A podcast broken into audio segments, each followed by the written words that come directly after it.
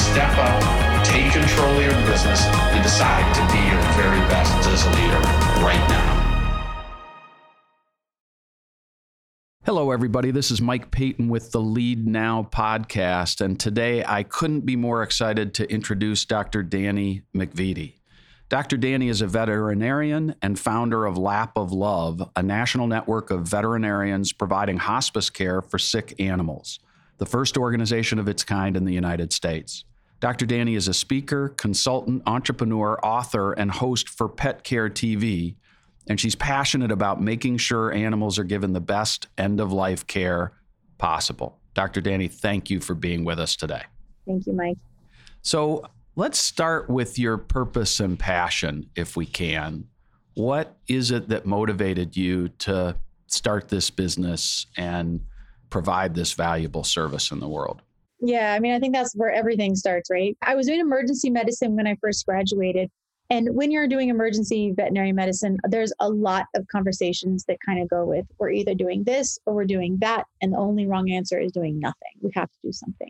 And a lot of times the that is euthanasia so I kind of found that I just had this gift with people and you know, I love medicine. I'm a scientist, I'm a veterinarian. You know, I went through a lot of school to learn medicine, but I, I found that I love the people even a little bit more than I love the medicine. So in emergency medicine, you have a lot of those conversations and it turns into hospice and it turns into end of life. So I found myself just offering to go to somebody's home. And I did it once and I did it again and again, again, again. And it just, at first, it was just me. And I just thought, okay, you know, I love doing this. It's going to be a great part time gig and I'll pay back my student loans, you know, 10% faster. And all of a sudden, I was making more money and busier doing Lap of Love than I was doing emergency medicine. And I just kind of slowly shifted over to just end of life care.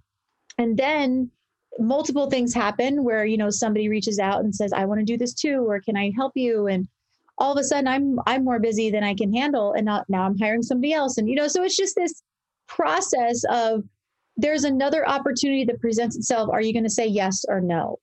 And I just kind of felt like I kept saying yes. And now here we are 10, 11 years later, and we have a little over 150 doctors in 34 different states with a team of over uh, almost 300 people.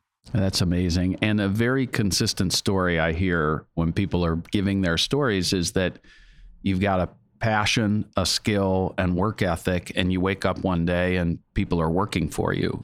Our listener is going to feel like your story is quite familiar, if I'm not mistaken. To me, that's what an entrepreneur is. You know, a lot of people will say an entrepreneur is like, uh, what do you do? I'm an entrepreneur. I'm like, an entrepreneur is not a job title. Okay. An entrepreneur is a set of personality traits. And it means, just like you said, work ethic, a skill, and you just bust your butt doing it. Yeah. And you're willing to do it. Exactly. And I, I remember I probably pulled one all nighter a week when I first started because I loved it, but it was never work. Like I was constantly motivated and just driven to do it because I, I loved what I was doing. Yeah. I can't tell you how many people I've interviewed or spoken with who say, you know, the hard part of the job was remembering to bill people. You're, you're running a business and you're working your tail off and you got to get paid, right? So it's very few of my clients, very few of the companies running on EOS were started by somebody who said, hmm, let me develop a well thought out business plan and a strategic action plan and blah, blah, blah. You start doing something and it turns into a business, and here you are. So, describe the organization today. You said 150 doctors, 34 states. What else can you tell me about the way Lap of Love works with its clientele? Yep. And then we have about 80 amazing team members that help answer phones. And we answer phones for 14 hours a day, which is really one of the things that is imperative in what we do. And then we the rest of the team is made up of just some amazing support leadership that help run the company and and manage the doctors and manage the schedules and manage the team and so what I can tell you is that we've been growing so fast. I don't even know those numbers anymore. we used to know them, but they could change from yesterday. So we've grown immensely, and particularly since post COVID, in home care has now become essential. Whereas in home care was just something that was a bit of a I don't want to say luxury because it's not luxury, but it was an afterthought. It was, a, oh, Right. oh, wow, wouldn't this be great? But now in home care has become essential. So our calls, we have almost doubled since last year. this Right. time. I would imagine a lot of pet owners weren't even sure it was a thing in home care No. pre COVID, and now they're mm. conditioned to ask the question, right? You're exactly right. Yeah. Yep. Yeah, Yep. very interesting. What role or roles do you play in the organization today? So our implementer, who's you know a dear friend of you and me both, Chris White. He, when we first started talking with him, he was like, "You're the you're a visionary," and I like I fit the bill from A to Z of a visionary. So I'm definitely in that role. We have not had a particular person to fit in the integrator role, so I'm still in that seat Got it. my now business partner is incredible and her and i have shared that role for a long time it wasn't all her and it wasn't all me it was kind of like a shared thing but now that we've grown she's able to really take her department and so i'm still in those two seats Got it. i need to not be in those two seats Yes, you do. And I'm sure Chris is in your ear about that regularly. Yeah and we have a path for that yeah yeah. So just to, just to clarify for any listener who is not familiar with the term visionary integrator, the visionary is typically the founder of the business, big idea person, big relationship person, loves to operate at 30,000 feet.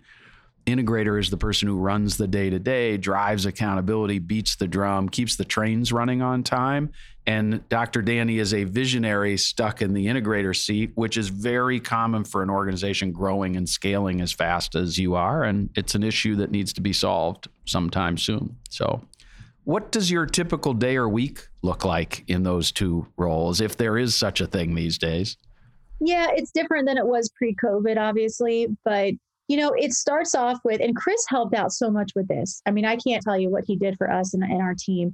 So, what what was happening before EOS is that I was sitting with every department in every meeting. And it was laborious because I felt like I was in meetings all day long and I wasn't doing anything. And then I have to leave, you know, because on a personal level, picking up my kids from school has always been very important to me. Mm-hmm. So I would leave to go get my kids. And then I literally I sat in meetings all day and I wasn't doing anything. So once we had Chris's help, he helped me to step out of the department meetings and then just go to one-on-ones with the department heads. And that helped just streamline my time so much. He taught me and the team, all of us, how to have data organized in a really efficient way. So now what I do is all my one-on-ones are done on Monday and Tuesday. And so again, that's with all the department heads. And so I get a quick rundown of what's going on, what's happening, you know, any direction they need. And then Tuesday afternoon, we have our E team meeting. So we have our level 10 meeting. And that's great because now I've already had a, an update from everybody. Now we're really efficient on the L10. And then the rest of the week, Wednesday, Thursday, Friday, everybody's off doing the things that we're supposed to be doing. I get a lot of more efficiency. The departments still have their own meetings throughout the week, but then I get a report from every meeting. I read it just to see anything else, you know. So it's so much more efficient than we used to be. Awesome. Nice to hear that this has had a positive impact. And nobody hates meetings more than I do. And so being part of a meeting that doesn't feel like it's adding value, you couldn't pay me enough. So, I'm telling you. why do you think your organization is so successful? You know this is going to sound humble and i don't i don't really mean it to be that way at all. I think we're successful 99% of the reason is just simply because we do something that is so meaningful and so i don't have to convince families of the value of what we do. I don't have to convince doctors of how wonderful it is to do what we do. I don't have to convince our support center team that answering the phone is a noble and valiant thing to do. It's an it's an inherent thing in what we do. So I think we have all the pieces that make this a very beautiful and simple and easily sellable. And I don't mean that in a sales way, I mean it in a personal way. You know, I don't have to convince anybody of the good of what we do. All it takes now is a leadership team that reminds them of what they do. That's all it takes. You just That's have to cool. remind them of amazing work that we do. And all of a sudden we have this awesome, you know, easily communicating team that just continues to work harmoniously and we fix the tweaks when we need to fix them and you know but I, I think that that's the main reason why what in our company we've been successful Yeah, um, for the record, I am a pet owner and read your profile a couple weeks ago when we were first discussing you coming on the podcast, and I went, "What a great idea!" So, and it's surprising. It's a need that hasn't been filled before. So we hear that now, but uh, you know, just like any entrepreneur that's listening to this, like at the time when I first started, I can't tell you how many people said you can't make a business out of that. Yeah. No other doctor. That's not scalable. Nobody's going to want to do that. Clients aren't going to want to do that. People don't want to have that done in their home you know but you do it and you do it and you hone in in your business model and you hone in the service of what you do. And all of a sudden everybody it's like obviously it makes sense yeah. you know? well i would add to your definition of entrepreneur a person who doesn't listen to that kind of negative mindset sees opportunity where somebody else sees an obstacle. So my attorney told me that a lot. Yeah. You don't yeah. listen yeah. he's like some of my best clients don't listen to me. I'm like okay good. Yeah yeah uh, well and, and at those rates you know that's probably unusual. So and, yeah. and then what's the biggest challenge the organization is facing today? At this moment our challenge right now just us in, in the veterinary field is finding doctors. Mm. so but that's a profession wide problem. There we just aren't graduating enough doctors to fill the need right? You've got a kind of a two prong thing happening where 85 to 90 percent of the of the graduates are female graduating veterinary school there's no problem with that other than the fact that we love to have babies you know around our 26 27 35 year range. And that's you know right when you graduate vet school. And so if you just consider maybe 50% of them go you know stop at some point to have kids now mm. you're talking about a certain percentage of the population that takes off anywhere from three to six months worth of work. So the amount of veterinary hours available goes down drastically. Again this is just my opinion you know. And then also the fact that pets have become so important in everybody's lives that the demand for veterinary care has gone up mm-hmm. so you got these two things that are that are happening and all of a sudden there's just this lack of veterinary yeah. hours available so and it's something that everybody is going through yeah very interesting I when we're talking about leadership, I want to talk about steps you're taking to address that challenge. But let me, let me start with a historical question, and that is this. The question I like to start the leadership section of the interview with is if you can go back to the first moment in your life where you saw someone lead in a way that resonated with you, either good or bad. What was the first time you recognized leadership? Who was the person? What were they doing? And what'd you learn from that experience? You know, it had to be my dad. My mom and dad grew a, a, business from nothing and made it one of the biggest wire manufacturers reps in the Southeast United States. And my dad didn't go to college. You know, he said he barely graduated high school. I don't, that doesn't make sense to me. But my dad's the type of guy that can talk to anybody, whether or not it's the president of the United States or it's the homeless man on the side of the road. He, he could talk to anyone and just get on their level. And I grew up watching him do that. So I can't think of a specific example, but I do remember one night, like one of my, my dad's warehousemen, and you know, they had 20, 30 warehouse guys, and they're warehouse guys, right? They just load wire for a living. Mm-hmm. He was in jail. And my dad left at 11, 12 p.m., whatever, or you know, AM, and went out and got the guy out of jail and brought him to his house. And he did that a couple times. And that's just I saw people follow my dad, and of course my mom also. She just did more of like the, the accounting back end work, and but I saw people follow my parents in a very selfless and unquestioning way. And even to this day, they have friends that are just they would do anything for them you know and, and my parents would do anything for them as well and so I, I think that, that that type of leadership to me it was gaining the respect of the people around you by your actions every right. single day. T- taking action to demonstrate that you care, not saying that you care. Yeah, exactly. Right. Well said. Great story. Thank you. And certainly a common theme I hear from really, really good leaders is that you can't fake caring for sure. And caring about the person.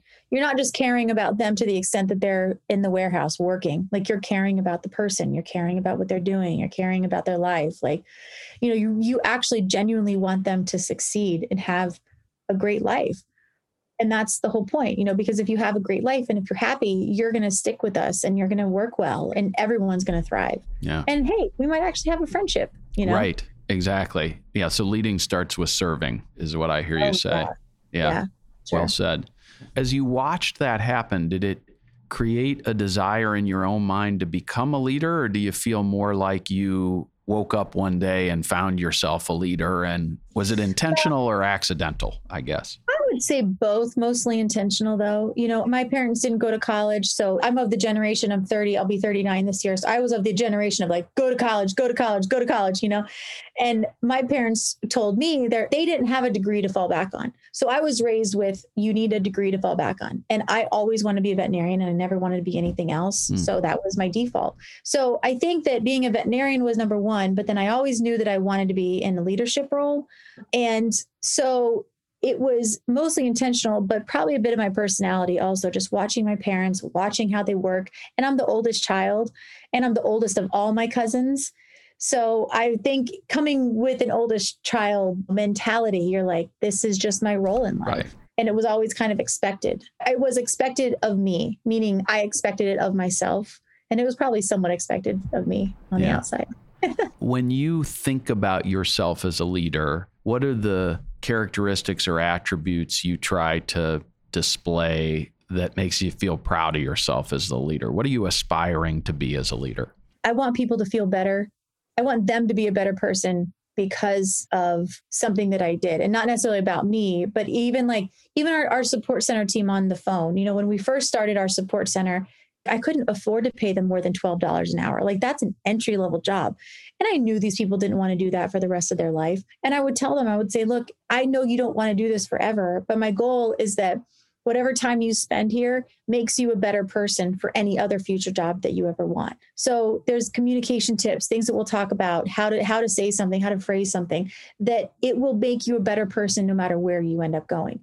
And also letting them know that like I'm not going to be mad at you if you have to quit, if you have to get a different job, you know, anything. And now we're able to pay our, our people a lot more than that. But it's still, I know even our doctors, I know that the tides of your life change. And sometimes you need to go here and sometimes you need to go here. And letting them know that, like, we're not in this just, I'm, I'm not being friendly to you just because you're working with us. I'm being friendly to you because that's who we are. Hmm. And that's also what I expect of you, meaning we need to have good internal communication. And I have fired very, very productive people simply because they've been mean, you know, to other people. Mm-hmm. So, and when we do that, everybody else in the company sees that. And now they understand a little bit more, right? Of like, wow, this really is about having good productivity, yes, we have high standards, but at the same time, we have a standard of communication that means like you have to, and that's one of our core values that Chris helped us get. You have to care about people. Like you yeah. have to like people. You don't like people. Yeah. You want to sit in a room and talk by yourself. It's not the right job for you. No hard feelings. It's just not there. You have to love people to work here. And that's what we want to exude back to our team too. That's great. Great stuff. Are there any characteristics or attributes that you're leery of letting creep into your leadership style? In other words, describe yeah. the leadership disciplines that you don't have a taste for. You know, I really don't like the heavy lingo, like the SOPs and blah blah blah. And like and, and even some of the EOS lingo I've like said like Chris I'm not going to use that word. I'm going to use this word instead. Yeah. you know because it just fits. It just fits better yeah. with what our organization is. So I really don't like that stuff. I thought the question I thought you were going to ask is like what do you have to taper in yourself a little bit? And I have found that the older that I've gotten the more introverted I've gotten. Mm. I can turn on the extroversion. Like I can turn it on no problem. But I really have to sometimes like remind myself especially in the COVID you know situation like you have to keep that communication up. You have to keep it at a high level and it has to be consistent. And sometimes I get to this mind of like, but I already said that. And then I have to remind myself, but that was last year and we have 50 new people and I have to say it again. And, you know, meaning good things like where we're going, our mission, vision, values, like saying these things over and over and over again is not a bad thing and it's not repetitious. Yeah, but I think the the corporate stuff I really I'm a veterinarian first right. and I've learned to be a leader. So that I think has gained me a lot of respect in the company because we're a veterinary service. And people, I, I think, typically tend to respect a veterinarian.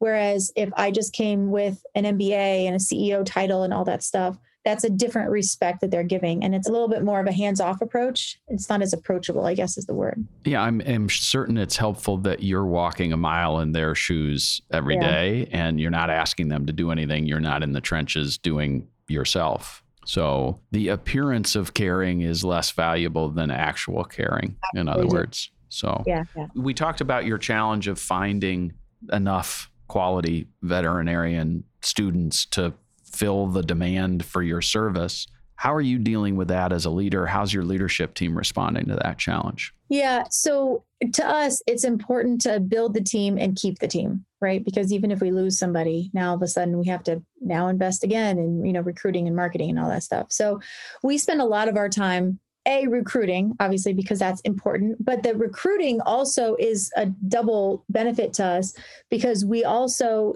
generate a lot of our business through referral systems. So when i go and speak at a conference now i'm not only speaking to people that are going to hear what i have to say and say i want to do that too but they also are going to hear what we're saying and um, you know and then know that our company knows what we're doing and then wants to refer to us as well. So it's, it's kind of two pronged. So the speaking and writing is something that my business partner and I honestly like we just kind of fell into and we we liked it. So we just kept doing it. We had no idea how important it was to our presence within the veterinary space to continue to just put the message out of what we do, conversations. You know, a lot of what we do, nobody was doing before. So just the protocol of euthanasia that we have is very different than what we were taught to do in veterinary school. Hmm. So we have a cocktail of medications and how we use them and how we deliver them that is again kind of very cutting edge and it allows the process to be as beautiful as it can possibly be. And that sharing of that process and of giving that information to other people at first people would tell me they're like you're giving away your secret sauce why are you doing this and i'm like no but we have to share this information this is a benefit to everybody and that attitude has brought a lot of people a referring to us but then b joining us. Now once they join us we got to keep them right? So we have to be the employer of choice. We have to be the ones that care that allow them to have the quality of life during the day that a lot of doctors don't have. We have to invest in them. And one thing that we did this year, which sounded crazy, my board was like, What? Do you want to do? We hired a life coach. And I had a life coach that's working with 15 of our doctors right now. And it's a six month plan, you know. And then after that, we're going to evaluate. And most likely, because everyone seems to love it, you know, she'll take another 15. And so this was, it's a strict and only an investment in them and of course, the outcome hopefully is that they're happy and that they feel in charge of their life. And all of a sudden, they're not blaming something else for why they're unhappy and then maybe quitting. But instead, understanding that like you have complete control over your life and your happiness and That's the decisions great. that you make. A couple of notes for the listener and just to kudos to you. So, one of the bullets you find in a visionary's seat on the accountability chart is creative problem solving. 80% of the time, a visionary puts creative problem solving in their seat on the accountability chart. And that's the kind of thing, any idea that your board thinks you're crazy to consider is creative problem solving and it's working, right? And it might not have worked, but you got to try when you're trying to solve a vexing problem that the whole industry is dealing with. That's a great story. Can you think of anything in your career you wish you had a do over on from a leadership or management standpoint?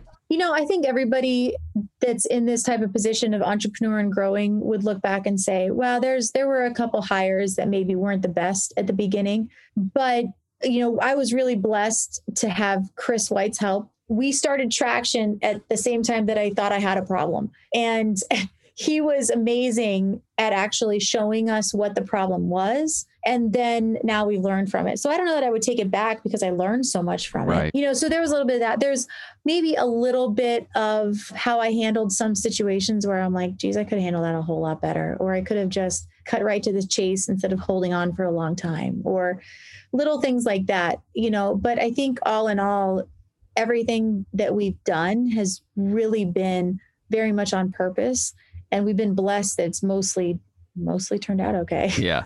Yeah, hindsight is definitely 2020. I you know what I hear a lot is the things I regret are not the things I did, it's the things I took too long to do or Ooh, that's a good one. Right? Oh, I like that. Let's talk about leadership outside a business context and I love it because you started by describing your parents as leaders and so what have you learned in the business that's impacted your life outside the business from a leadership standpoint? You know, I have three and a half kids, so I'm pregnant with the fourth right now. That's oh, congratulations! yeah, great. and so I think from a female's perspective, it's sometimes different because we are in a leadership role in work, and then you have to come home and you have to turn on the wife role. And it's very different because all I've got lots of books, as you can tell. I love reading the book, right? I don't actually read them. I listen to them and then I buy them because I think it's a trophy that I need to put on I my see. I like it. I like yeah. it.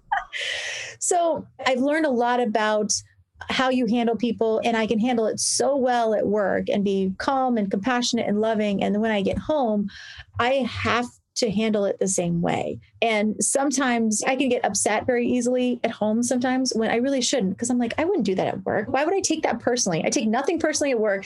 And then I get home and my husband says something and I've taken it personally, you know? Mm-hmm.